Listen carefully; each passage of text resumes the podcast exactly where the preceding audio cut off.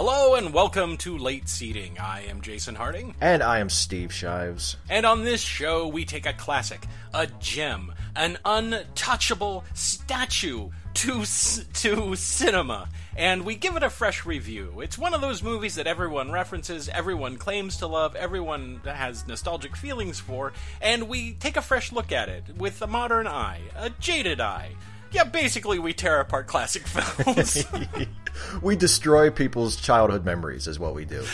Yeah, apparently. So this week, what are we gonna um, take a look at? We're gonna take a look at that insightful human drama about a man coming to terms with the fact that he does not like or want children. That classic movie, Jurassic Park. Oh yes. Welcome to the late seating review of Jurassic Park. That was my Directed. I, I, I thought he was in the room. I thought his ghost was here. I thought it was like, can't, can't you do the Great Escape? well, that would be a good review. And the only people who have fond nostalgic memories of the Great Escape are, I, I think, in their 60s and 70s. I don't think they listen to the show. Oh, well, can you do Gandhi? I don't think you want to hear my review of Gandhi. I'm just going to break off and have a uh, nice conversation with Richard Attenborough for a little while instead of doing the review.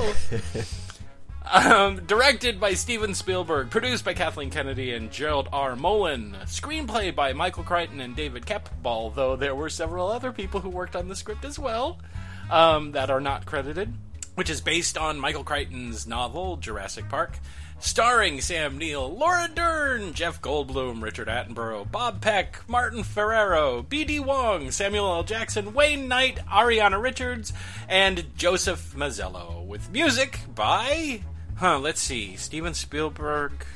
It's a, it, Gotta- it's it's a it's a wild guess, but I'm gonna say John Yeah. Williams. Oh wow! You win the no prize. Thank you, Stan Lee, for the no, no prize. um, this came out in uh, June of 1993. It was a summer blockbuster. The Universal, who distributed it, um, uh, sank like 65 million dollars into the advertising for this movie, so it was gonna make its money back. Um, and it did. As of this time, it's one of the few movies that have made over a billion dollars. And that's with the uh, re releases and, and everything else. They just did a re release in like 2013 for the 20 year where they needlessly put it in 3D. Um, Because that's what you So- do with classic movies now, Jason. You re-release them and you put them in 3D. Don't you know that? yeah, I'm, I'm waiting for that Casablanca 3D. Oh, it'll be so great. You can, re- it really makes it more real when Elsa leaves at the end. oh no! Spoilers for Casablanca. the unrequited What am I love doing? leaps off the screen. Yeah, I can't wait for the Thin Man in 3D. That'll be awesome too. Everything, everything 3D. so, um, you ready to do the plot summary? Let's do it. Okay, you want to start? Sure, I can start. Um, Awesome. I think we've both seen this movie like a million times between us. Oh, so, God, yeah. um, well, uh, the- we start in like uh, sort of a jungle thing. We're, we're actually on the island. We're on the, the Jurassic Park island, uh, uh, Isla Nublar, and Mm-hmm. there's ooh, there's there's scary rustling in the trees. Maybe it's a dinosaur, but it turns out it's just a big old crate being carried in on a forklift. With a dinosaur in it. With a dinosaur so in it. it. was right. yeah. What a twist! And lots, of, yeah, and lots of guys who are are wearing the movie branding on their helmets. Yeah, They, have helmets that say Jurassic Park on it. And yeah, and a, a clever bit of corporate synergy. You could go out and buy a lunchbox. You could literally leave the theater after you saw this movie in 1993 and go buy a lunchbox exactly like the the shirts and the hats that these people were wearing. They licensed this movie to more than a hundred different companies Wow. pre-release. So there was there was Jurassic Park on you know practically everything. Well, it is one of those movies where it's like you, you mentioned how much they sank into the marketing. I mean, it's one of the few examples of a sure thing in the history Mm-hmm. of movies. I mean, a big budget, you know, uh, mainstream action adventure movie directed by Steven Spielberg about dinosaurs. Like, uh, Right. Yeah. It was almost like Steven Spielberg's last film right before this that that big budget um, Steven Spielberg action adventure comedy Hook. So anyway, there's a dinosaur in this big cargo container, and uh, they're transferring the dinosaur like into a pen, and of course something goes horribly wrong. The animal tries to escape; it almost breaks out. uh, and one of the workers gets dragged into the enclosure by this very lethal dinosaur. So this is our introduction mm-hmm. to to Jurassic Park, and they they never, right. of course, in, at this point early in the movie, we don't actually get a good look at the dinosaur. In fact, if you had perhaps paid no attention whatsoever to the marketing mm-hmm. for the movie, you might not even know that it was a dinosaur. If you're one of the it people... could have been a movie about an evil cargo container. yes, exactly. That's more Stephen King than Michael Crichton. But I would pay money for a movie about an evil cargo. Container. He's like, come on, why hasn't somebody? Why didn't somebody get up after seeing that prologue in Jurassic Park and run right out and write that movie? Um, like, just make it just about the cargo container. You're totally missing the story. Um, That's right. Anyway, so then they jump from this this scene at the cargo container to uh, a mine, an amber mine uh, mm-hmm. in the Caribbean, uh, where miners are working day and night uh, extracting amber from deep within the earth, and right. we see that what they're looking at, they one of them strikes sort of uh, the their equivalent of gold, and what mm-hmm. what they f- have found is a chunk of amber with a little insect in it, a mosquito. Right, a little mosquito. Um, this is also setting up uh, the lawyer. Yeah who's kind of like, um, hey, uh, everyone's got problems with this bajillion dollar idea that Hammond has. Yeah, he's. It's one of those scenes. It's it's it's like they had to put the exposition somewhere, I guess. So they said, right. let's have the lawyer talk about all of these issues for some reason to the head of the mining crew, as though that guy gives right. a shit. But right, exactly. You know. Um, so then so we jump to. Yeah, go ahead. Oh, I get to do this part. Jump to a paleontological dig in the Badlands of Wyoming. And here we meet a bunch of people, all of whom. Uh, now, I have to point this out because I noticed it when I rewatched this. All of the extras, other than our main characters, are all dressed like cartoon versions of what they think paleontologists wear. They're all wearing like plaid. I think that there was like a busker, like a, a London busker who's all dirty in the background and they're um, um, uncovering a velociraptor out of the sand. And uh, we uh, go down to a tent where a dude has exploded a thing for radar to look at bones in the dirt. And Alan Grant's there, and Alan Grant um, don't like no computers. In fact, he has a magic power where if he even touches a computer, it makes it go all wonky. And we meet Alan Grant, who's a paleontologist, and his girlfriend, uh, Ellie. Ellie, yeah. Ellie. Who, by the way, um, it must be said, they are the two most gorgeous paleontologists in history. Oh, yeah. And Sam also, Neill coincidentally, played Laura by marionettes. um, Laura Dern plays Ellie and um, Alan Grant likes to uh, deliver monologues to large groups of people. Uh, uh oh, until um, uh, this little child um, uh, dares to disparage the velociraptor by calling it a giant turkey, in which Grant then um, proceeds to scar the child for life. by pretending to slash open his, I think his genitals at some point. Yeah, he, he doesn't a few slashies like Velociraptor is this giant thing and it's going to hunt you. And oh, by the way, I'm going to say a bunch of shit that I couldn't possibly know about long dead animals, um, like the fact that T Rex uh, only could see. Um, could only see movement, which is baseless and based on nothing. But I have this theory that, by the way, turns out to be totally true. He's, yeah. He is. I don't know where he gets the He's... idea that a megafaunal predator. Okay, I'm doing the science stuff. where a megafaunal predator, where we have no soft tissue or even know what its behavior could was like because we can't observe it in the wild, uh, has. Uh, uh, such a limitation that it can only attack things that move. He's the most um, brilliant and insightful paleontologist in the world, clearly, which is which is why he's struggling for funding. Yeah, and boy, oh boy, he does not like kids. No, I, the, I, I thought like it, on the DVD or the Blu-ray menu, the one line title for this scene could just have been "Dr. Grant is very inappropriate with a child." And where is this kid's parents? Because he's literally you don't see the kid up until the point where he says something, and then the, the, the entire crowd kind of backs yes. away from him, like like oh, oh crap, Grant's gonna kill another kid right in front of us, and there's no parents around. There's no parent that comes up and goes, Dr. Grant, what you just did was completely inappropriate with my child. But basically, what he does is he describes velociraptor behavior and how they're horrible monster creatures that will uh, eat you alive. And he terrifies the kid to the point in which he pees his pants and then he leaves um, with Ellie. And Ellie's kind of like, uh, I want kids. And he's kind of like, nope. So their relationship is doomed because he doesn't like them. He thinks they stink or whatever. But uh, some of them smell. Char- yeah, this this charming bit of character development is interrupted by a helicopter that that lands and starts covering up the dig site with sand. And they're like, "Oh no, cover the dig site! Panic!" And they run up to the helicopter, and the guy's pointing at their trailer, and uh, they run to their trailer, and John Hammond's in there. Now, I would like to point out that when they run up to the helicopter, it's still running. The, the helicopter had been on the ground all of uh, maybe a minute. John Hammond is an old man who walks with a limp, but somehow he magically teleported into their trailer. I think I, they, I, I think I know what the solution to that is. He's Santa Claus. Oh, that's it. Okay, good. Um, anyway, yeah, old Doc Hammond is opening champagne and, and giggling and acting as mercurial as, you know, most CEOs are of major corporations. um, just giggly and fun. He's a right jolly old elf, and he's kind of like, I've got a park.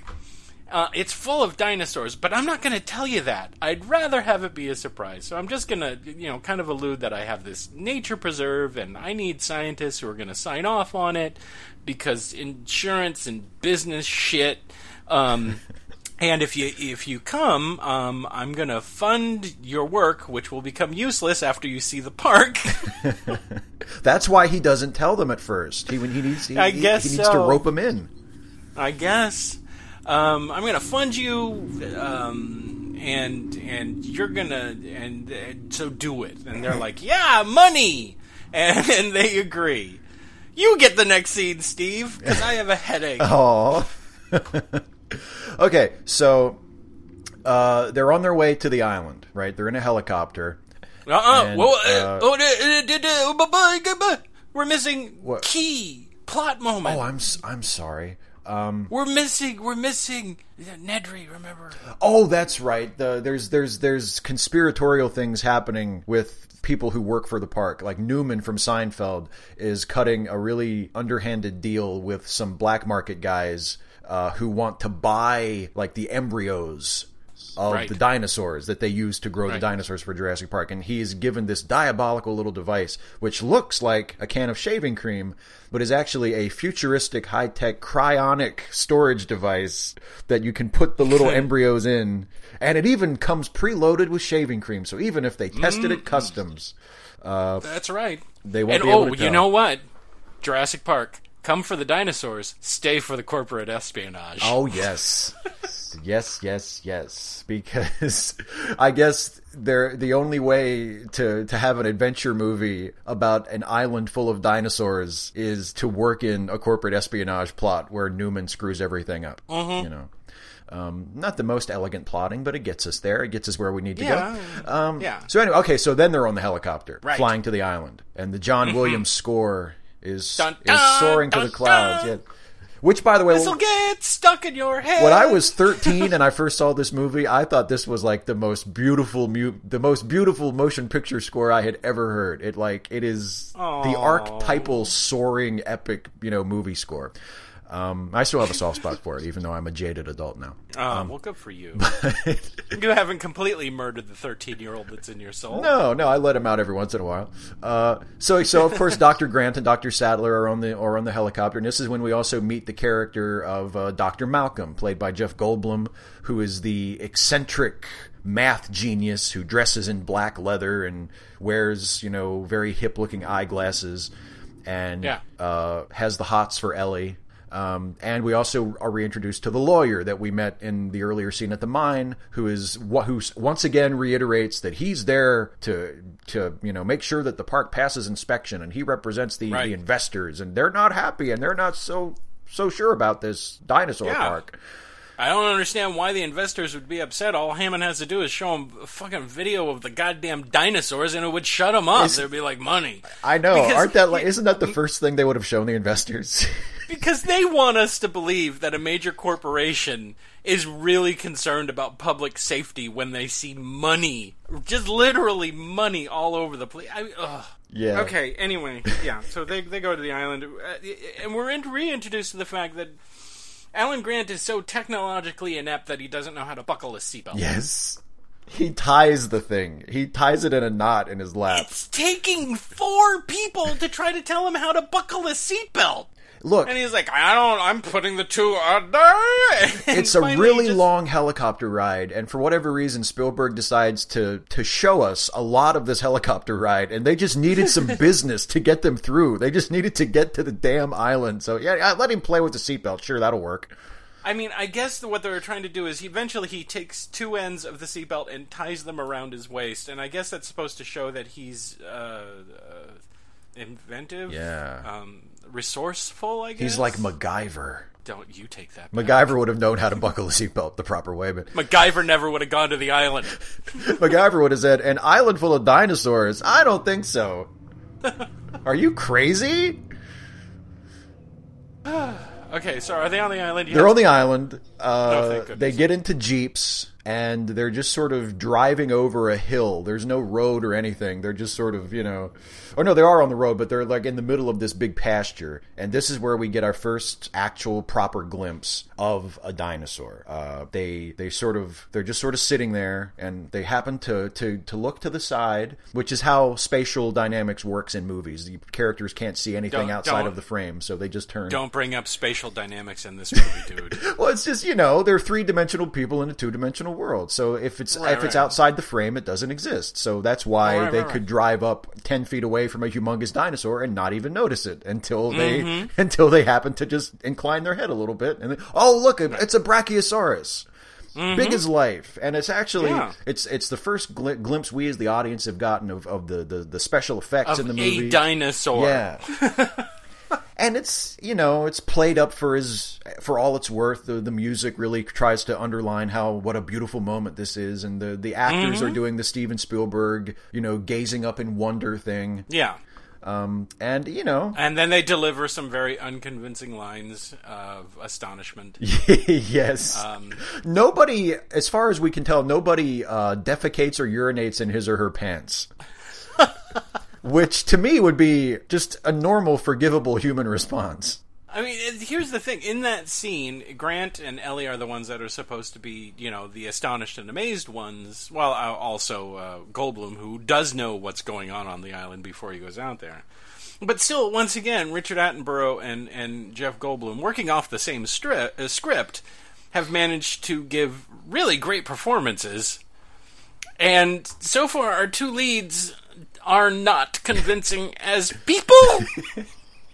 they seem to be imitating people. I wasn't certain if they were a CGI special effect and they were gonna like do a surprise. As like these two people weren't even in the movie. We made them out of computer dust. Yeah, there is there is that one shot of Grant sort of standing like sort of half turned to the dinosaur and he's kind of pointing at it and he's like he's sputtering like a cartoon character yeah. like it's a dinosaur. well, even worse is when he when he when he falls on the ground and he turns and he sees the dinosaurs in the lake and the herds and he's like, they move they move in herds. They they actually do move in herds, and it's like, is that the only take, Steven? Was that the only take you had of this shot? He's very moved, and this man's whole life is collapsing in around him. Okay, his whole life has been spent uh, dedicated to paleontology, and now he's looking at the end of his career. Yeah. But then again, you know, dinosaurs. That's pretty cool, right? Right, I guess. All right. So where do we go? Um, don't they? Then now they go to the visitor center, right? Which for some reason is also like the actual control center of the entire island. I'm not sure if that's good design. Where no, actually have the actual place where you run the whole facility in the in the same mm-hmm. building where all the tourists are going to be. Mm-hmm. But okay. Um, and they kind of get like the visitors tour right they, they they go on a little ride where you know they see the the, the scientists working in the lab and they watch a, a, a cute little cartoon that, Right. that informs them and us as the audience of you know where the dinosaurs come from how they Mm-hmm. Just them. in case you were scratching your thick monkey cranium trying to figure out how they done made the dinosaurs, they make sure that a, a DNA molecule with a Texas accent explains it all to you and talks to you like you are the nattering child that you actually are. it's like a schoolhouse rock about cloning dinosaurs it is exactly like Yeah. a schoolhouse rock. yeah oh yeah they, they they get out of the ride and they go in to No, pester the yeah. scientists Right, because for some reason on this this uh, little tour that they set up for the people who come to visit, they actually have a part where you can look in and see the actual scientists doing all the work in what may be the smallest genetics laboratory ever. how much room do you really need to clone dna right, exactly. So in 1993 um, Grant, uh, Malcolm, and uh, Ellie decide, no, we want to go see that, and so they literally break out of the ride and uh, barge in on the scientists. Security is never notified. Um, no alarms go off or anything, and they just walk in. And uh, they see that they're taking these cloned embryos and putting them into ostrich eggs, and then babies, little dino babies, come out of them. And it just so happens that a little dino baby is, is hatching right at this very moment. And Yeah, it's it even also even more conveniently, it's a velociraptor. which makes Grant pee his pants. He's like, "Uh oh, that thing I said to that kid is going to happen to me." Because he can see foreshadowing even when he's in the story. He gets it. So now we meet uh, Muldoon, who is the game warden. Yeah. The uh, enforcer. He's the salty dude? Australian. He's yeah. I'm a dino wrangler. I was a dino wrangler before there were dinosaurs. but he he gives. They go out to this external pen that's uh, high walled and has uh, like electric fences, and they're dropping a buffalo into the enclosure to feed them. Um, and Muldoon's like, yeah, they're super dangerous, and uh, they they they hate us. They draw pictures on the wall showing them murdering us all the time. They're super smart, and we keep them alive because, um, crikey, I don't know. I can't stress enough how we're constantly in danger as a result of having these animals. Um, and we still don't see them. We don't get to see the velociraptors. They drop a thing in there. We some bunch of stagehands shake bushes, and Everybody everybody watches in, in sort of horrified fascination. yeah, no one vomits because we what we hear is literally a, a, a cow being torn apart, Yeah. and then they go have lunch. Which is a nice a, nice opportunity for a humorous jump cut, you know. It's a nice opportunity for someone who was writing the script to go, "Hey, let's let's uh, tackle the philosophical questions raised by this." By not actually raising any of the pertinent philosophical questions that are raised by this, That's true, yeah. That's, they're all sitting down in this uh, the cheapest set they had, which was literally a black room with a dining room table and uh, and screens, you know, screens showing parts of the island and all that stuff. And this is when you know everyone apparently has a problem with the park except the guy who wants to make the money and John Hammond. right. And I, you know what, I still can't really pinpoint what Ian Malcolm's philosophy is other than science is bad, scientists are rapists, and and I don't know how I became a scientist. Yeah. The end. It's true. I mean, they- Discovery is wrong. it is interesting that they, they. I mean, Malcolm is the one who voices the the harshest criticism of of mm-hmm. just the concept of the park, and yet you would think he would be at least somewhat open to it. I mean, his his problem with it isn't you know, hey, your your security seems really bad. And you have all these incredibly dangerous creatures that are really you make it so easy for them to kill people. You know he's the he's actually the one who raises the philosophical objection of like you shouldn't even be doing this period. He describes Discovery as a violent, penetrative Yes. and it's kind of like oh so um, as a as a i guess as a mathematician you just stopped at 4 plus 4 and you didn't want to go any further because you didn't want to violate nature at that point he he does get to a he he he gets to a point where when he starts objecting to the uh, the idea that it's an attraction, you know, I mean, it, where Yeah. he says, you know, you, you before you even knew what you had, you had to slap a label on it and you started to sell it. You know that that seems like a reasonable objection for someone to have. That seems like a very reasonable objection. But, yeah, it seems like- as we're recording this, I have no doubt that we're about ten years away from having woolly mammoths back on the planet. And I'm not even, you know, I wish that was a joke. It was, it was kind of like uh, when I read the latest article. It's kind of like, oh yeah, they're not terribly far away from from doing that. And my first question was, uh, to what benefit would that be, other than any scientific knowledge gained in the process of doing it? You know, what what could we learn from cloning an ex, you know an extinct species like that? But those questions aren't really that stuff isn't really raised. We have this kind of very black and white, dumbed down. We want to make money. I want to put on a show, and you know the other side is like this is bad for reasons. yeah. And you know Grant kind of strikes the middle ground where he's he's kind of like saying, well, dinosaurs and man have never existed together. Who knows what's going to happen? And I pretty much could tell you what's probably going to happen. We'd create them and then murder them. More than likely, we'd enslave them like every other animal we we have ever come across.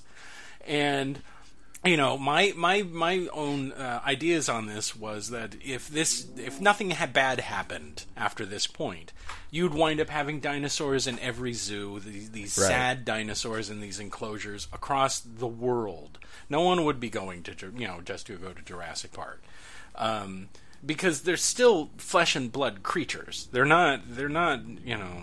It's not Godzilla. Right. They're not making some fictional fantasy animal. These are still creatures that can die from being shot and, and everything else. Um, but it's kind of like the philosophy is just grazed, Yeah. and uh, some people get some good sound bites in. But you know, at that point, they kind of leave it at like, well, we really don't have a philosophy. Because the Well, funny it's- part it's- about it is is that this movie defeats the, the the very argument that they're making because everyone went to go see this movie to go see frickin' dinosaurs.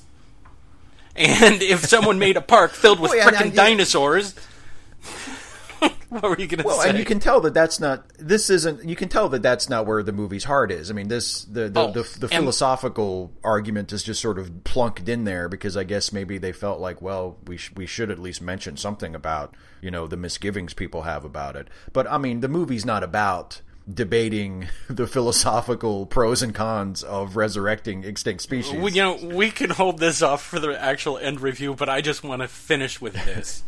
Malcolm's Hole, you slapped a sticker on it and you sell you're selling it. You're selling it. 100 licenses for this movie before it was released. Fuck you producers. How dare you? Am I supposed to feel What bad because I saw the movie? yeah. What happens after this? Um, Uh, don't they go? They go on the tour of the park. yeah, the kids show up. Oh, the, the yeah the grand the grandkids Hammond's grandkids show up. Uh, one of Mm-hmm. whom, the little boy, is one of the most irritating children I've ever seen in a film. And I can honestly say, when I watch this as an adult, I don't feel bad for him at all for all the bad stuff Um, that I- happens to him in the movie. I'm fairly certain that Tim is a is a mutant because he can survive anything, literally anything. He is. He, I, I think if someone shot him dead in the chest, he'd still survive. he, the, he, He would push a- the bullet out like Wolverine and X Men exactly. Because the amount of bad things that happen to him in the film, it's like if if a herd of T Rexes were running at the group, the T Rexes would focus on Tim and go after him.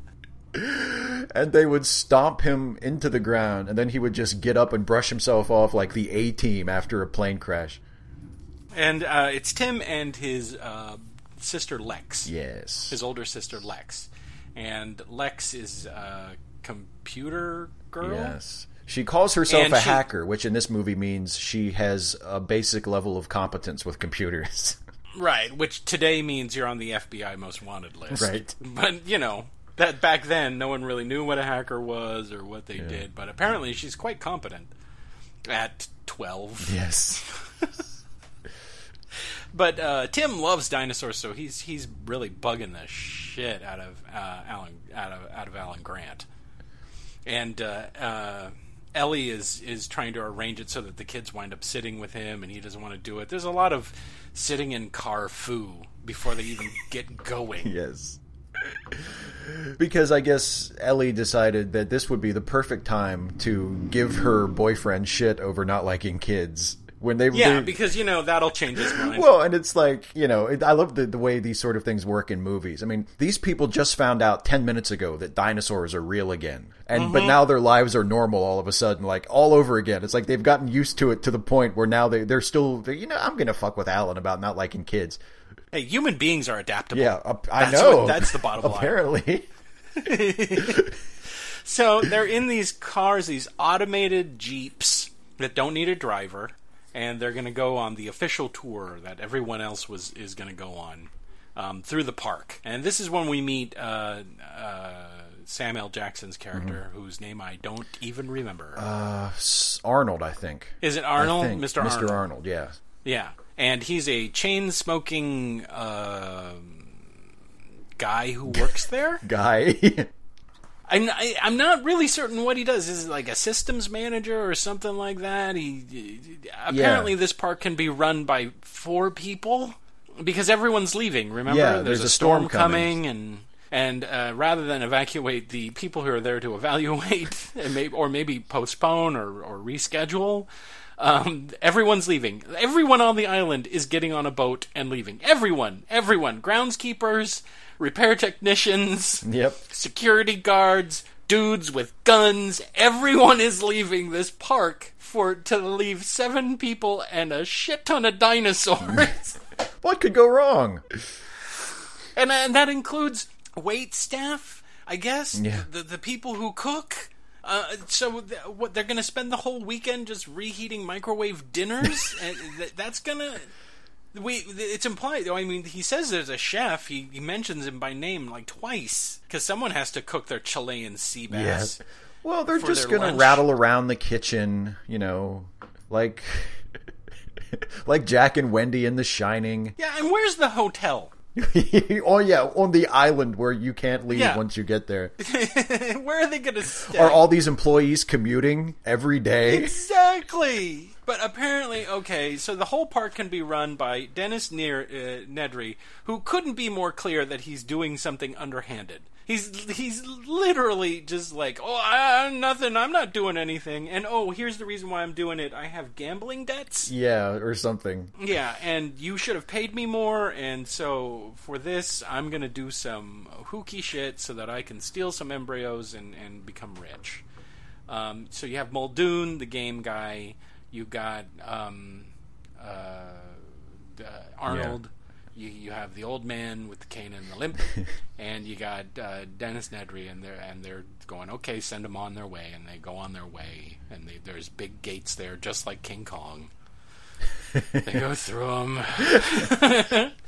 and they don't see any dinosaurs, just like us. We're not seeing any dinosaurs. They say, "Oh, there's a Dilophosaurus." Oh, we don't see Oops. anything. There's nothing more. Ex- It's nothing more exciting than watching people not see things. They even kind of lampshade it with that, that funny line from uh, Jeff Goldblum when he like knocks on the camera in the. Mm-hmm. the oh, are we? Like, are, are, there any dinosaurs on this well, well, dinosaur? Will, will, there be uh, di- di- di- dinosaurs on your on your dinosaur tour? It's like thanks for reminding us, movie, that we haven't seen dinosaurs for a while. But then they, they get a lucky break because one of the dinosaurs is sick, a Triceratops, and they get out of their jeeps again with the storm uh, bearing uh, which, down on the island. The storm bearing down on them, and apparently, once you're in the jeeps, it's easy to stop the jeep, even though they're automated, and get out on your own, which you would think would be a bad, bad security feature. And they go out and they find this Triceratops and a whole bunch of shit. and I mean literally just a big pile. That's Jeff Goldblum's line. That's a big pile of shit. And then we get Dinosaur CSI with Ellie, who is kind of like all engrossed about what's making the dinosaur sick. And there's another veterinarian there, and he's like, okay, yeah, well, we gotta hurry up because I gotta leave. and so they leave her there with the other doctor, and they get back in their jeeps and they're driving along. And what's the next thing? It's the T Rex, right? Uh, yeah, they're well because they they decide to cut the tour short because the storm is like literally right about right. just but they get no, to- but that's not that's not until they get to the T Rex enclosure and they bring out the. oh, that's right. They're going to feed the T Rex. That doesn't yeah. yeah. doesn't attract the goat, and um, so uh, they're just sitting there, I guess. And then Ned, that's when Nedry start. Yeah, they're like, we're gonna have to cut the the tour show short, and then that's when Nedry starts his plan, Yes, yes. which is shutting down, turning off all the power to the fences for some reason. Because as an employee, he can't get out with like his key card or whatever. Yeah, because he because he needs to get all of these embryos and get to the boat. Now, here's the thing: if everyone's leaving already, if everyone's gone and they're getting on the boat, can't he just walk in and get the stuff and leave? There's no guards. There's nobody left. It's literally these seven people. Yeah, that's true. He he does he, he doesn't meet a single person. They don't even do like a suspense scene where somebody almost catches No. him. He just walks in, gets what he needs to take, and just walks right out. But for some reason, he's got to shut down the fences uh, to all of the enclosures, um, and they're they're trying to, you know, the guys in the control room are like, "What's going on?" And they go on, and he's got, you know, he just to make it more blatant that he's fucked up with stuff because that's what you want to do. You want to you want to broadcast to your former employer that you're stealing stuff before you're even off the island. They go on his computer, and he's got this. Uh, uh, Yeah. you can't get in here. I've done heinous stuff. Nedry gets the embryos and he gets in a jeep and he's driving to the boat because the guy at the dock is holding the boat for him so that he can get on. And uh, It's raining, and he crashes. It's raining. He crashes and a dinosaur eats him. So there you go. Yeah, there's a long scene where he crashes, and then he's got to pull the jeep out with the thing, and then a Dilophosaurus shows Yeah. up. A Dilophosaurus he's who has obviously seen movies before because it Right. knows how to jump out and then disappear and then jump out again. Mhm. and then get into the car somehow stealthily, Yes. And then attack him in the car. He's probably looking at his other Dilophosauruses who are watching him going, hey, check this out. Just Right. watch, just watch.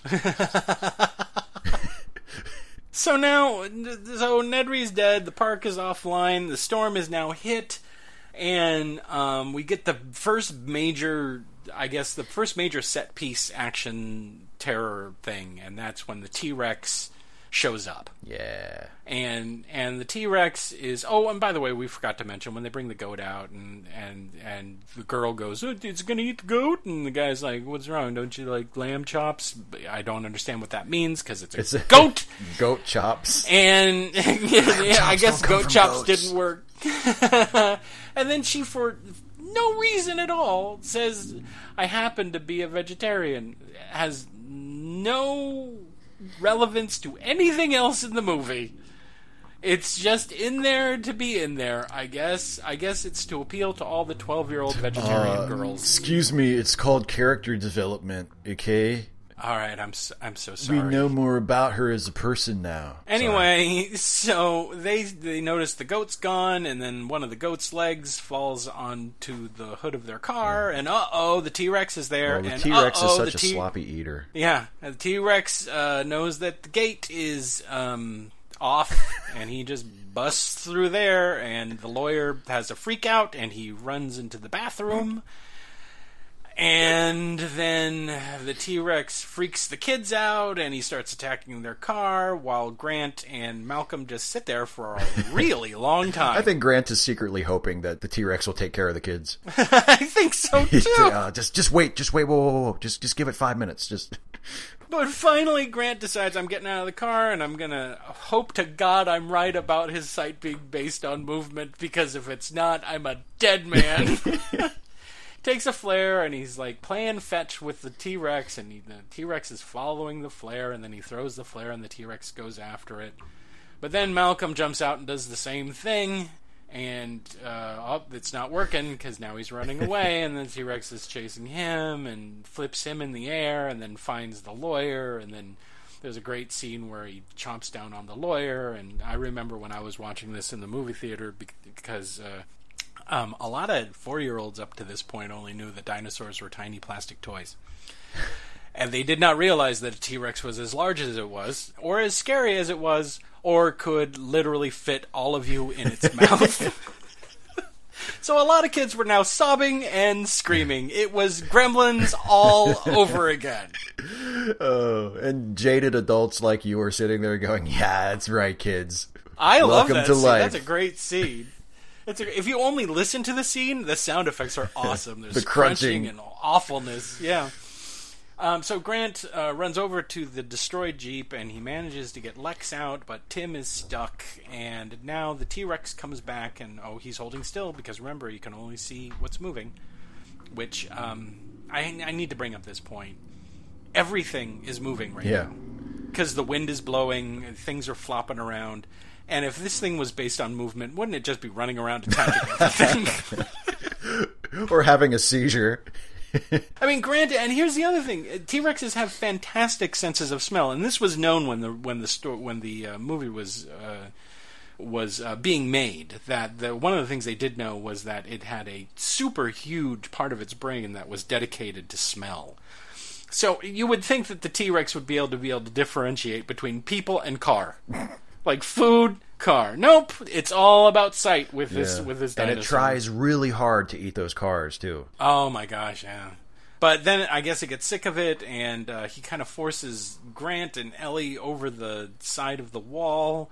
And this is what I was talking about spatial stuff we can't bring up because all of a sudden it's a sheer wall that drops down like 40 yeah. feet. But it was the same wall that the T Rex came over and the, the T Rex isn't that big, and the thing just. It's one of those Spielbergisms where if it's cutting along and it's at a really good pace, you're you're ignoring a lot of stuff that doesn't yeah. make sense. So um, he goes over the thing, and then uh, the T Rex pushes the car over the wall, and it lands in a tree, and Tim's still in the car and I honestly I don't know what we jump to at that point. What do we jump to? Um, then? are they did don't yeah we go somewhere else when then they come then we come back to the the car in the tree and and Grant and Grant mm-hmm. climbing up to get him. Is it Ellie mm-hmm. and and Muldoon? No, um, I think we go back to the control center. Ellie has oh, shown oh, yeah. up. Um, and um, and uh, Hammond's kind of like, I wonder if you could go get a gas powered jeep and go get my grandchildren, maybe, because uh, they're probably being eaten. I think I might have gotten them killed. I just have a feeling. I, I some mistakes have been made, and um, it would sure be nice to have a staff right now. I sure am glad I bought the insurance.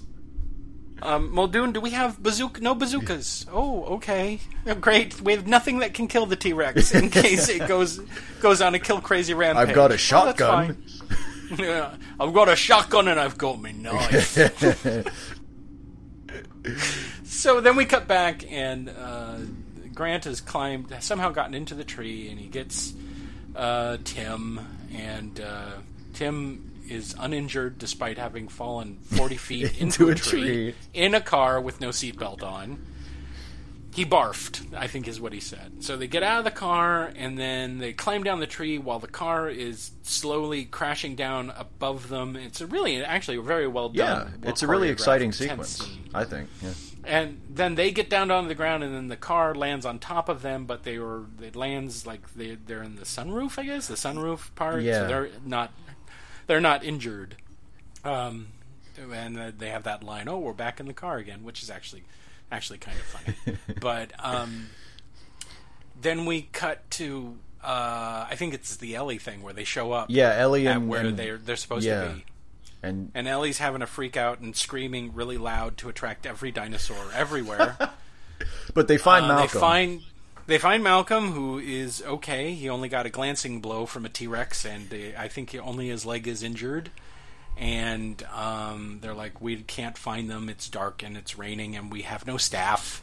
Um, again, I'm so sorry. and they get back in the jeep, and the T Rex shows up again, and he chases them. And they have that great scene where the the, the objects in the yeah. mirror appear larger, and then they manage to escape because hey, technology, you know, created by science. That thing you hate, Malcolm. anyway, um. They get away, and Grant and Ellie and Tim climb into a very high tree to be safe. and a horrible joke is told, and Grant is bonding with the children because that has to happen because we established that he hates them, and this is their idea of character growth. um, oh, then it's the next morning, and they're woken up by brachiosauruses that have colds. well, again, another thing that goes nowhere. Uh, they climb down, and then they come to a clearing, and they get chased by uh, long neck dinosaurs. No, they get they're in a herd of long neck dinosaurs, like dino ostriches, whatever they are. Yeah, I can't remember the name know. of it, the name of them at this point. Um, and then they see T Rex attack another one of them. And boy, that T Rex just comes and, out of nowhere. Yeah, that T Rex just pounces right on him, and, and that was awesome. I love it. I could watch that all the time. Um, and then they get to one of the big electrical fences, right? Yeah, yeah, and they have to climb over it. They have to climb over it, but meanwhile, back at back at the control room, they're trying to get the fences back on. And uh, Arnold goes, "Hey, I've barely been in this movie, and I'm underutilized as an actor. Um, I'm gonna go and go check the breakers, the main yeah. switches, the something in a that's located in a separate building for some reason, and um, he doesn't come back because because the geniuses who designed the park decided to put the breaker box on the other side of the raptor pen. like this won't come back to bite us in the ass at any point in the future if we ever have to reset definitely the system. Not, definitely not Muldoon. anyway, so so he's he's uh he he's gone and Ellie's like, okay, well I'm gonna go and Muldoon's like, well you're a girl, so I'm gonna go with you. I'm gonna bring my big gun. And they go out there and then Muldoon's like, we're being hunted. and um, he says, I'm gonna stay here. You go and do the breaker thing, and I'm gonna totally survive this because I'm one of the few interesting characters in this movie, and I, you know, I'm gonna survive. Not the not the boring ass um, stick figures that you guys are. You guys are definitely dead. But me, Muldoon, guy with character, you know, tough. Oh shit, I'm being eaten. That's it. the raptors eat his head. They eat they his head. they eat his head. And so then uh, Ellie gets to the breaker thing, and she gets in there, and she finds part of Mr. Arnold. that the one of I guess the Raptors uh, they stashed it behind some some cables yeah. just so it would freak her out, and also closed and opened the door. But they know how to do that. We find that out later. Um, and she uh, turns on the breakers, but oh no! They just climbed over the fence, and Tim was still on the fence, and an ungodly amount of electricity shoots through Tim and blows him 20 feet off the fence, 20 feet down to the ground, and uh, Grant has to perform CPR on what should be a really dead yes, child. a cooked child. They should be able to eat him safely at this point.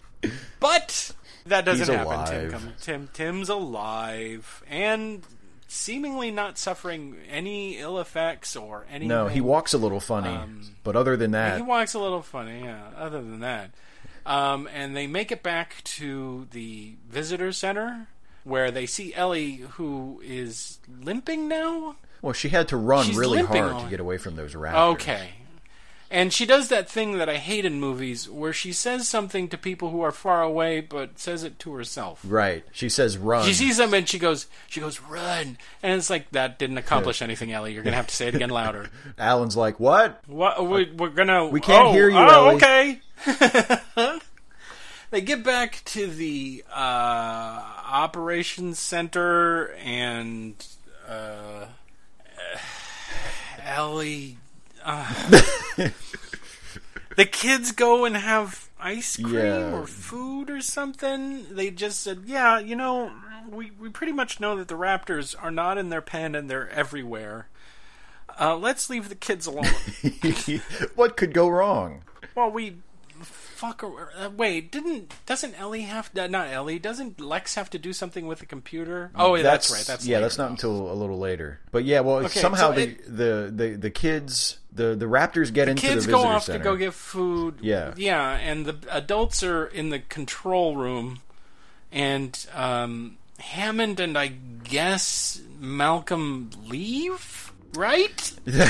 well, they're. Uh Because They're- when the Raptors attack, they can't be there because Malcolm has a broken leg and John Hammond walks with a cane.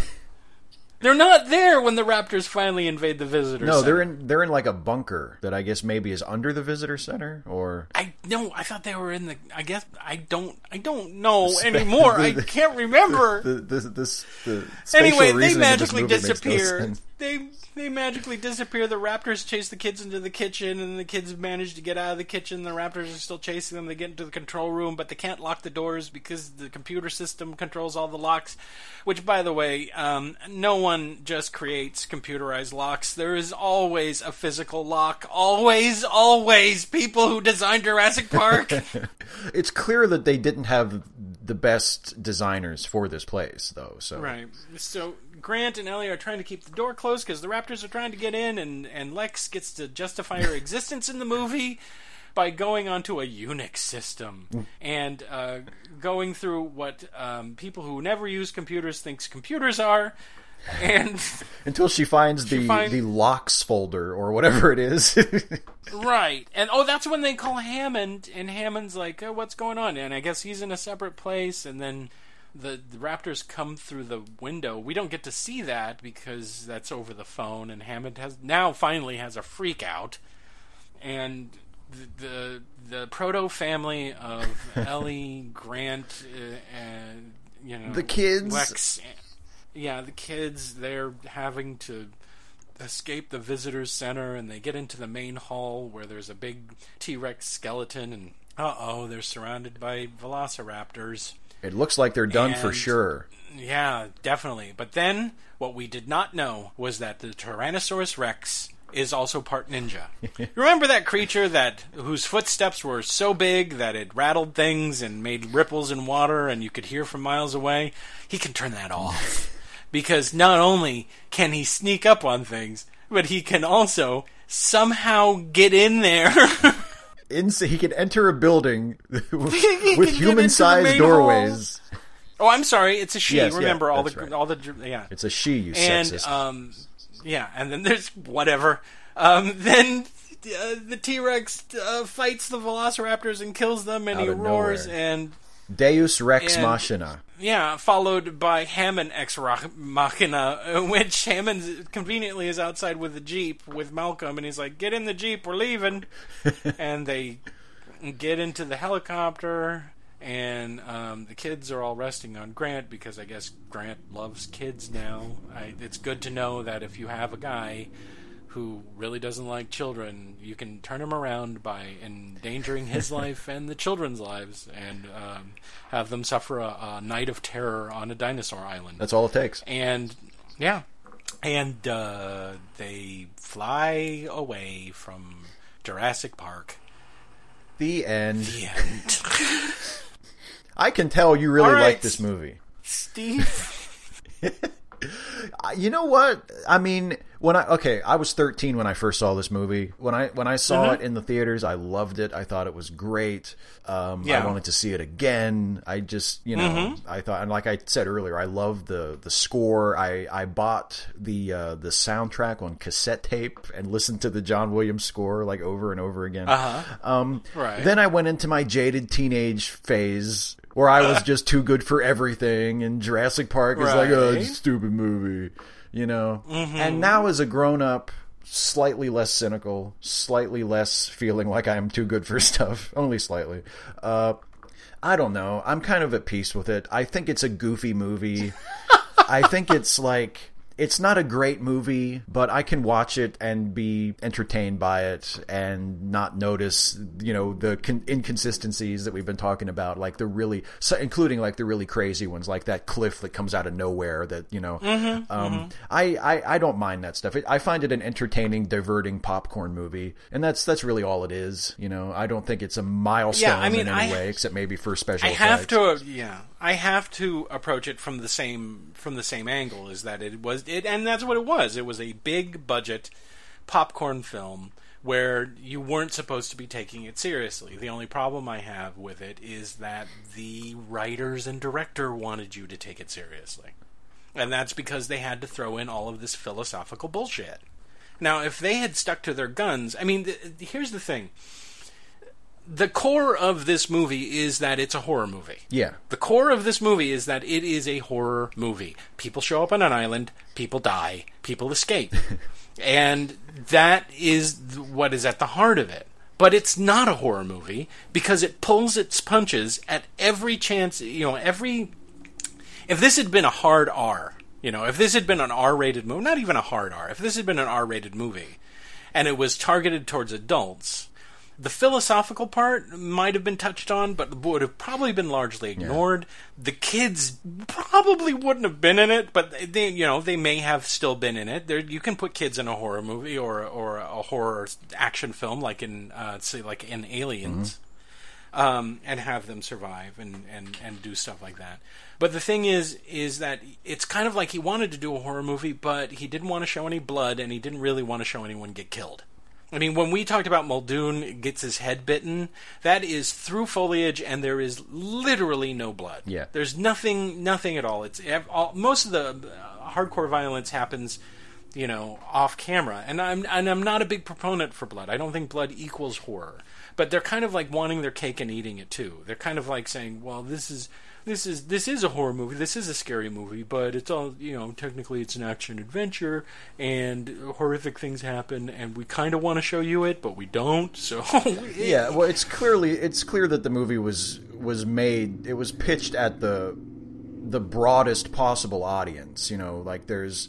Well, no, it was pitched at if we make it an R-rated movie, uh, kids won't go, can't go right. to. Oh, yeah, exactly. It's it's they wanted, you know, ages. They wanted all ages to come see it, but at the same time, they which I think is a disservice. You know, the sort of the scary parts. Which is, I think, is a disservice because just like with Gremlins, Gremlins is a horror movie. Yeah. Gremlins is an old-fashioned monster movie that they made PG so that they could get kids to go in and see it. But the content in it is terrifying to young kids. So parents are showing up and uh, oh here we go and I a, a movie about these cute little animals and I remember seeing Gremlins and those kids were screaming. the one kid was on the floor begging his parents to leave because he was so upset by what was going on in the film because it is unexpectedly right. terrifying. The same thing happens here and they put kids in danger in the film. Now, if you're 11, 12, 13, this isn't that intense. But little kids were going to go see this movie because it's PG. There can't be anything in here. It's about dinosaurs. It's an adventure film. And then you have a scene like the T Rex yeah. scene, or you have where the kids are being terrorized by the velociraptors. And thanks to uh, the dialogue at the beginning, he's graphically described, well, it'll split you open and, and your guts will come out, but he'll you'll be alive when you're being eaten. And, and if you're five years old, you're like, oh, I don't want to be in this movie anymore. I don't want to see these little kids who are our avatars in this film get destroyed. so I think one of the things that I, one of the things about it is is that it kind of feels like the movie pulls its pun- when you're watching it now. It feels kind of like it's pulling its punches. Yeah, you know, it, it's kind yeah. of the the kids never really feel truly in jeopardy because you once you get a once you get a feel for what the movie is, you know that Steven Spielberg's not going to kill these kids. no, I don't think. He, yeah, exactly. What do you think this is? Schindler's List? oh. Which was his movie yes. directly after this one. But um, the thing is, uh, I'm not going to fault the I'm not going to fault the film. I'm not going to say I hate the film. I actually enjoy the film uh, on the merits of what it was produced to be. Um, and that is just a, a kind of fun uh, adventure film. I saw it when I was 24. So I, I was a little bit older. I wasn't nearly as I was past my cynical teenage years and all that other stuff. So I kind of approached it from from you know the perspective of this is a, potentially a date movie, which it was. And you know there was uh, the, the, the problem overall that I have with the film is that you can't touch it technically. Yeah, the movie holds oh, up. The movie still looks fantastic and I don't know if that's uh, saying a lot about the movie industry about how they haven't been able to pro- improve on on Jurassic Park. There's a couple of scenes, you know, that first Brontosaurus, you can kind of tell it looks a little. Yeah, he looks a little.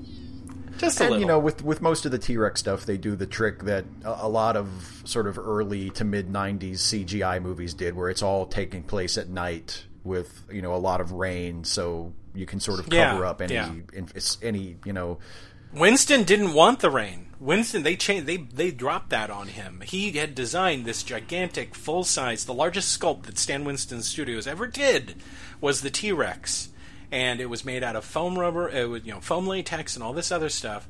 And um, you know, Steven Spielberg said, "Oh, it's going to be raining," and he was like, "This thing isn't made to be in the rain." and he's like, "So." they they had to stop shooting and dry it off because it was affected. It would become so heavy, it would absorb so much water that it would start getting these little stammers, so that the the T Rex looked like it had Parkinson's disease. At one point, you can find clips of it online. Um, but I mean, I'm not gonna. I can't fault it technically. I can fault it for its script, which um, is not no. good. The script is there to get to the action set pieces, and there's not a great deal Yeah. of thought put into it, other than okay, how do we get these characters from point A to point B, so we so the dinosaur stuff Mm-hmm. can happen. Yeah, that's absolutely right. I mean, I acknowledge that, but if that was the case, then we needed to get to the dinosaur stuff quicker. Hey, you know what? I'm tired of hearing And- hmm. people say that because they say that there's not enough dinosaurs in it soon, but Richard Attenborough's in this movie after like 10 minutes. oh, you son of a bitch! Take that back. What did he say about me? Shut up, Richard Attenborough's ghost. We're not talking about Can I you. tell you, I thought of that joke like five days ago, and I just I knew I was going to do that joke during You've the show. been sitting, I've been on, sitting it. on it all week. I, I mean, I, I, I, I understand. You know, I'm the big complainer about wanting to develop characters because if you care about the characters, then the movie is is it makes it for a better film. And this was one of those movies where I didn't care about the two two main characters. I didn't care about Grant not wanting No. kids. In fact, that felt really kind of stuck on just to give him something. Like they're doing this kind of uh, this road thing. Where like, well, we have to have character development. So um, there are kids in the movie. Uh, how about that Grant doesn't like kids, and then in the end he likes kids. Yeah. And that felt really kind of attached on. There was no, and and this also this is the other thing. Sam Neill's a good actor Certainly. not in this movie, but he is a good actor. And I didn't believe him, not for a minute, not for a second. I didn't believe him as a paleontologist. I didn't believe him as an American. And I didn't believe him as a living person. Because he doesn't. It, I think his I character. think the, well, what, I were think you the problem with I think all, what what we're sort of getting at with all of this is that the the movie isn't really about any of the people in it. I mean, they have their little character arcs, like Dr. Grant and his thing with kids, and Malcolm and his philosophical objections, which it doesn't really go anywhere. Like he doesn't have he Malcolm doesn't have. Yeah, Malcolm does not have. he a doesn't character arc. change. He doesn't grow. He doesn't really learn anything. Uh, but so the closest thing to a to a character arc that anybody has is that business with Grant and the kids. But that's not what the movie's about. The movie isn't really about any of the people in it, and that's Right. that's and and that's a problem if you start to look and at this it goes as a drama. this goes this yeah this goes back to if that's the case if it's not supposed to be about the people then it needs to be a horror movie because if it was a horror movie you wouldn't get rid of all the people on the island because that's more meat for the grinder they get rid of everybody Right. it's like everyone get out everyone out because if we have a high body count we're not going to make that pg rating everybody off the island we have to have we. I, look, it's hard enough to do four off-screen deaths. We can't do twenty off-screen deaths at this point. so it's you know we don't get the we don't you know we don't get a high body count. We don't get any of that stuff. So I mean that's what I mean by a kind of balance is Yeah. they. If, if it's not supposed to be about the characters, then don't make it about the characters. Don't give me crap that that that just kind of makes it feel um, hacky. You know, like uh, like I mean, Crichton adapted his own novel, and then it got rewritten by by a few people for the movie. Um, but um, the other thing is about this uh, that I did notice is that uh, out of S- Steven Spielberg's films, this one lacks. Usually, his cinematography is really good. His cinematography is as memorable shots, memorable scenes, all that stuff. This one seems like it was shot for TV. Yeah. There's not a whole lot of. There's not a whole lot of. You know, everyone likes to reference the the shot of the the glass of water or whatever. Yeah. But that isn't what I'm referencing. What I'm referencing is is that a lot of these shots seem kind of uh, static, pull back. It, it, aesthetically, it looks different from his previous films. I mean, um, he made a film called Always. Was it Always? The one, the firefighters in the sky movie. Was that what it was? It was a remake of a guy named Joe. okay. Um, the one with Richard Dreyfuss where he dies, um, and he comes back. He's back as like uh, some other dude's uh, inspiration, guardian angel, whatever. Um, that movie felt was shot. It wasn't a great movie. Not very many people saw it, but it was still. It was obvious that Steven Spielberg loved the loved the idea, the concept, and he shot it really, really well. It was very lush. Yeah. This movie seems very, uh, very, very antiseptic very clean for one of his films. You think maybe part of that might be that he didn't want to push the special effects too far? I mean, because I a lot of those th- sort of uh, static looking shots, you know, like it feels like it feels like if, if, if even though I think a lot of the CGI holds up uh, today, like if this movie were made today, those CGI shots would be much more complex and much more immersive than they are in this movie. It wouldn't just be the character sort of watching things at a distance, you know. Yeah, uh, but I, I don't know uh, because it carries over into shots where there is no CGI. Yeah. Uh, the, for example, the, the the the paleontological site, the dig. The people are dirty, but it really does look like that a that a stagehand just walked up and just splashed dust on them right before they went to shot. Everything looks relatively clean. Nothing feels terribly lived in or realistic, which is, you know, uh, Raiders of the Lost Ark is not realistic by any stretch of the imagination, but the world that they inhabit looks mm-hmm. lived in. It looks, you know, it's not an anti- it's not as antiseptic as say the films that they were inspired by the the serials of the 1940s, but it's not a spare film. There's a lushness to it. There's a there's a depth of frame involved in in his previous films that we just don't get here. Everything seems relatively flat. It's kind of like it, oddly enough, it's kind of like going through an amusement park ride. I don't know if that was intentional, but amusement park rides also uh, tend to be because of limitations of space. You don't have you know depth of right. field or, or whatever else. Like like when you're at Disneyland, you can't you know it can only go to the back wall, and then so you, you don't get it. That, that's what this movie kind of felt like, and I don't know if it was because he wanted to rush through this so that he could get onto Schindler's List. I know he wanted to make the film. Yeah. Um, and I knew he probably knew that it was going to make a shit zillion dollars. Um, but there's a there's a feeling that I have behind it, like he wasn't trying as hard as he does with things that he actually gives a yeah. damn about. And even you know a lot of mean? the memorable shots, like other than the water glass shot which I agree with you is probably the it's probably the most famous single shot. It's the most famous image from the movie. Uh-huh. It's, it's weird that the most famous image from a dinosaur movie is a shot of concentric circles in a glass of water. Um, but but um, most of the the really you know sort of the uh, the beauty shots in the movie are just typical Spielberg shots. Like it really doesn't feel like he stretched himself very much creatively or, or visually to come up with really awesome you know the camera placement the sort of you know it's yeah. it's all pretty it's like typical Spielberg like if you were going to make you know a reel of okay what's Steven Spielberg's deal as a filmmaker okay well these are the shots he likes mm-hmm. these are the kind of and it's it's just yeah. that you know the tight close the tight close in on someone's eyes yeah a typical Spielberg shot is that you show people looking at something before you reveal what it is that they're looking yeah. at. And oftentimes he will go he will go in tight onto a face and then do a reverse and show you what they are seeing. And that he uses that a lot. And I think he only does that once or twice in this film. And it's not something that I mind. It's very effective. It's a very effective way to get the get the audience to relate to the characters that that are that he's presenting. But I don't know. I the thing is is you know I don't hate this movie. I don't. I honestly don't no. hate it. I do not hate about. Uh, you know we joke through the film because, quite honestly, there's a lot to joke about in the film. but would I consider it like a classic? Like because people have described it as a classic film. It's a it's a classic film, and I and I'm kind of like it's important from its technical aspects. Yeah. Because this was aside from say Terminator Two, this was the film that really said, "Hey, look what we can do. We can do this." And that, for that, it, I think it's it's a visually for visual effects, it's very stunning. A lot of people want to say it's visually stunning, but not for. I, am going to say not for its cinematography. Definitely yeah, not. No. And I never bought for a second they were on that goddamn helicopter. it was like people driving a car in a Saturday Night Live sketch. It was just a film it, running behind it, them.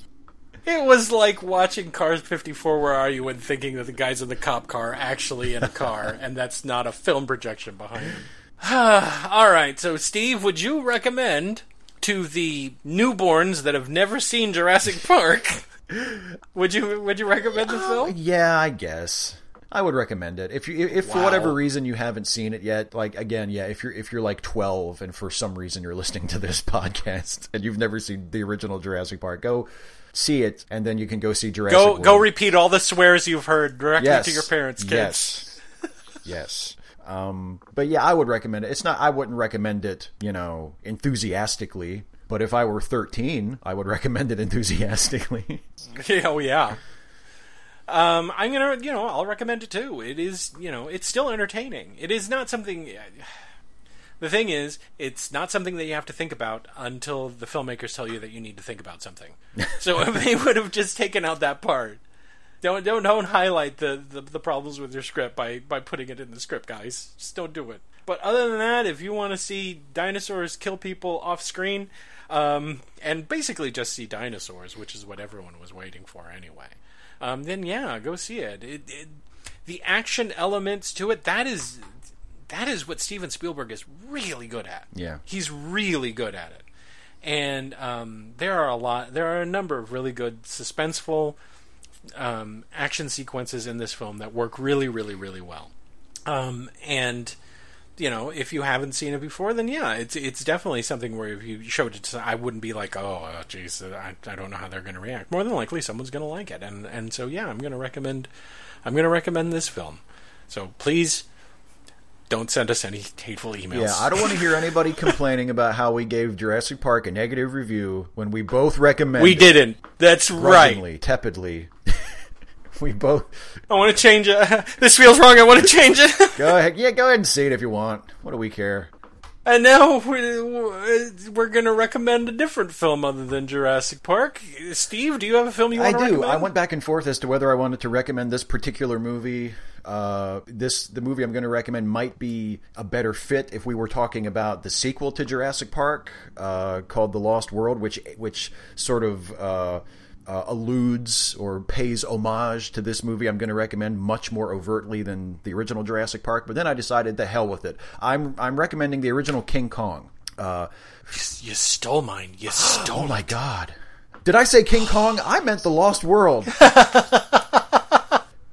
That's right. No, um, I it's the I've never heard of this King Kong. Well, well there's this of. movie from 1933 called King Kong, and it's about a big gorilla mm-hmm. who uh, gets kidnapped from his home and taken to New York City, and he does he takes it about as well as you would expect, and he ends mm-hmm. up rampaging through the city and, and climbing a big building, and, and then he gets shot off the building and he dies, and that's literally almost the entire yeah. plot of the movie. That's that's the whole movie. We we kidnap we kidnap uh, an animal and then we murder it. Pretty much, um, and it's you know it's it's an early sort of uh, it's the first really noteworthy sound special effects movie. There's a lot of stop motion animation. The, the there's a really famous sequence where where Kong has a fight with a, a Tyrannosaurus on the island that's become a very iconic reference point for people who love special effects and um, and it's a really tight hour and a half movie, and it's just a fun movie, and it's it's uh, maybe lacking some of the pretensions that you complained about Jurassic Park having, Jason, about you know the philosophical problems. There are lots of philosophical problems that King Kong the movie brings up, but the movie itself doesn't seem aware of any of them. Um, but anyway, if for if for whatever reason you haven't seen, wait, we didn't have philosophy in the 1930s. Oh, that was the philosophy in the that's 1930s. right. If it's on foreign soil, we can kill the natives and take it, and then if we don't like it, we can shoot it with our flying that's machine. That's right. so there you go. If you like old 1930s special effects movies tinted by a, a, a warm golden hue of racism and colonialism, I highly recommend the classic King Kong. Okay, well then I'll do The Lost World, Jurassic Park, and guarantee that people. Here's the weird thing: people love Jurassic Park, but they hate the Lo- Jurassic Park: The Lost World. Yeah, what's with that? And I don't understand that because I think you agree with me. I like The Lost World better than Jurassic Yeah, I like Park. The Lost World. Definitely. But um, this is, of course, the sequel to uh, uh, the first Jurassic Park. Our main character now is Malcolm. And um, yeah, there's dinosaurs in this and people running around, and and um, the, but the better part is is the deaths better. Your bloodlust is sated more completely. Oh yes, it is. And then, you know, there's another kid that's in trouble, and there's stuff in there that doesn't make any sense, and there's, you know, uh, uh, plot lines that go nowhere. It's got all the same problems that the first uh, Jurassic Park movie had, except in this case, I actually cared about the people more in the Lost World than I did in Jurassic Park. And uh, I think that has a lot to do with the performances and the, and uh, the people that they brought in. Um, yeah, it does it does go overboard, and there are things that don't make sense. And yeah, T Rex goes on a kill crazy rampage this time in San Diego. Oh, spoilers! um, but um, the, but for some reason, that movie resonates with me more than the first one, and I think it's possibly it is because it's a, it's slightly more visceral and uh, they do a clever thing where they kind of they do more showing and not telling when it comes to the philosophy of what's going on. You know, whereas in the first movie they kind of play at the whole uh, corporate greed against the natural world kind of, of deal in the first Jurassic Park. Now they are actually showing that dichotomy between you know you know the avarice of a corporation that obviously does not care who gets hurt in order for them to, to make their money, and um, what they actually the lengths that they have to go through in order to uh, to do it. I'm not going to go through the whole rigmarole or whatever, and I'm relatively certain no one's listening to me at this point because, as far as they're concerned, The Lost World was a pale imitation of Jurassic Park. But you know what? I don't care. I like that movie, and you know what? I'll go even one better. Yeah, you'll all hate me after this. I even like Jurassic Park 3. no! You want to know why? You want to know why? Because the entire time I was watching Jurassic Park and the whole thing with Alan Grant and not liking kids, and I told, I, if I could have told Ellie, Ellie, your relationship is doomed. You need to move on to somebody else because he's never going to like kids. In Jurassic Park 3, they confirm that entire thing because they're not together as yep. a couple. and it just feels so good to be right, doesn't it? Yeah, well, you know what? I think it, what it's nice is is that someone else watched the same movie I did and went, "It makes no sense that these people would yeah. wind up together." um, so now I've just done two yeah. recommendations for two other hated. Well, you films. know what though? I mean, I agree with you. I don't. I don't understand why people who like the first Jurassic Park don't like the Lost World. I mean, I I don't get it. I mean, if you don't like either movie, if you just think all of those movies are terrible, that's fine. But I just I don't see people who love Jurassic Park but think The Lost World is not just inferior, but they actually people think it's like a terrible movie. I just don't get yeah, that. Yeah, and it's it really isn't a terrible film. And uh, and technically neither is Jurassic. There are some goofy. There's some goofy stuff in Jurassic Park three. Some truly goofy, outrageous stuff. But there's goofy, outrageous stuff in Jurassic Park. Yep. you know the best thing about Jurassic Park three though is the running time. How long is that? That's like a hundred. I think it's the like short. It's it's just over an hour and a half. It's the shortest of all of them, and oh, it's that's... perfect. It's the perfect running time for a movie like this. I don't think it's the best of the three movies, but in terms of the running time, no. that's exactly right, man. Hey, Hollywood, listen up. Uh, I uh, my bladder has about an hour and thirty limit when I drink one of those large sodies from the from the from the concession stand. I hate having to either hold it and be in pain during the climax of a film, the last 30 minutes of a film, because it's three and a half goddamn hours long. And I'm an old man. in my day, a script was 90 pages. Stop doing three and a half hour 3D IMAX.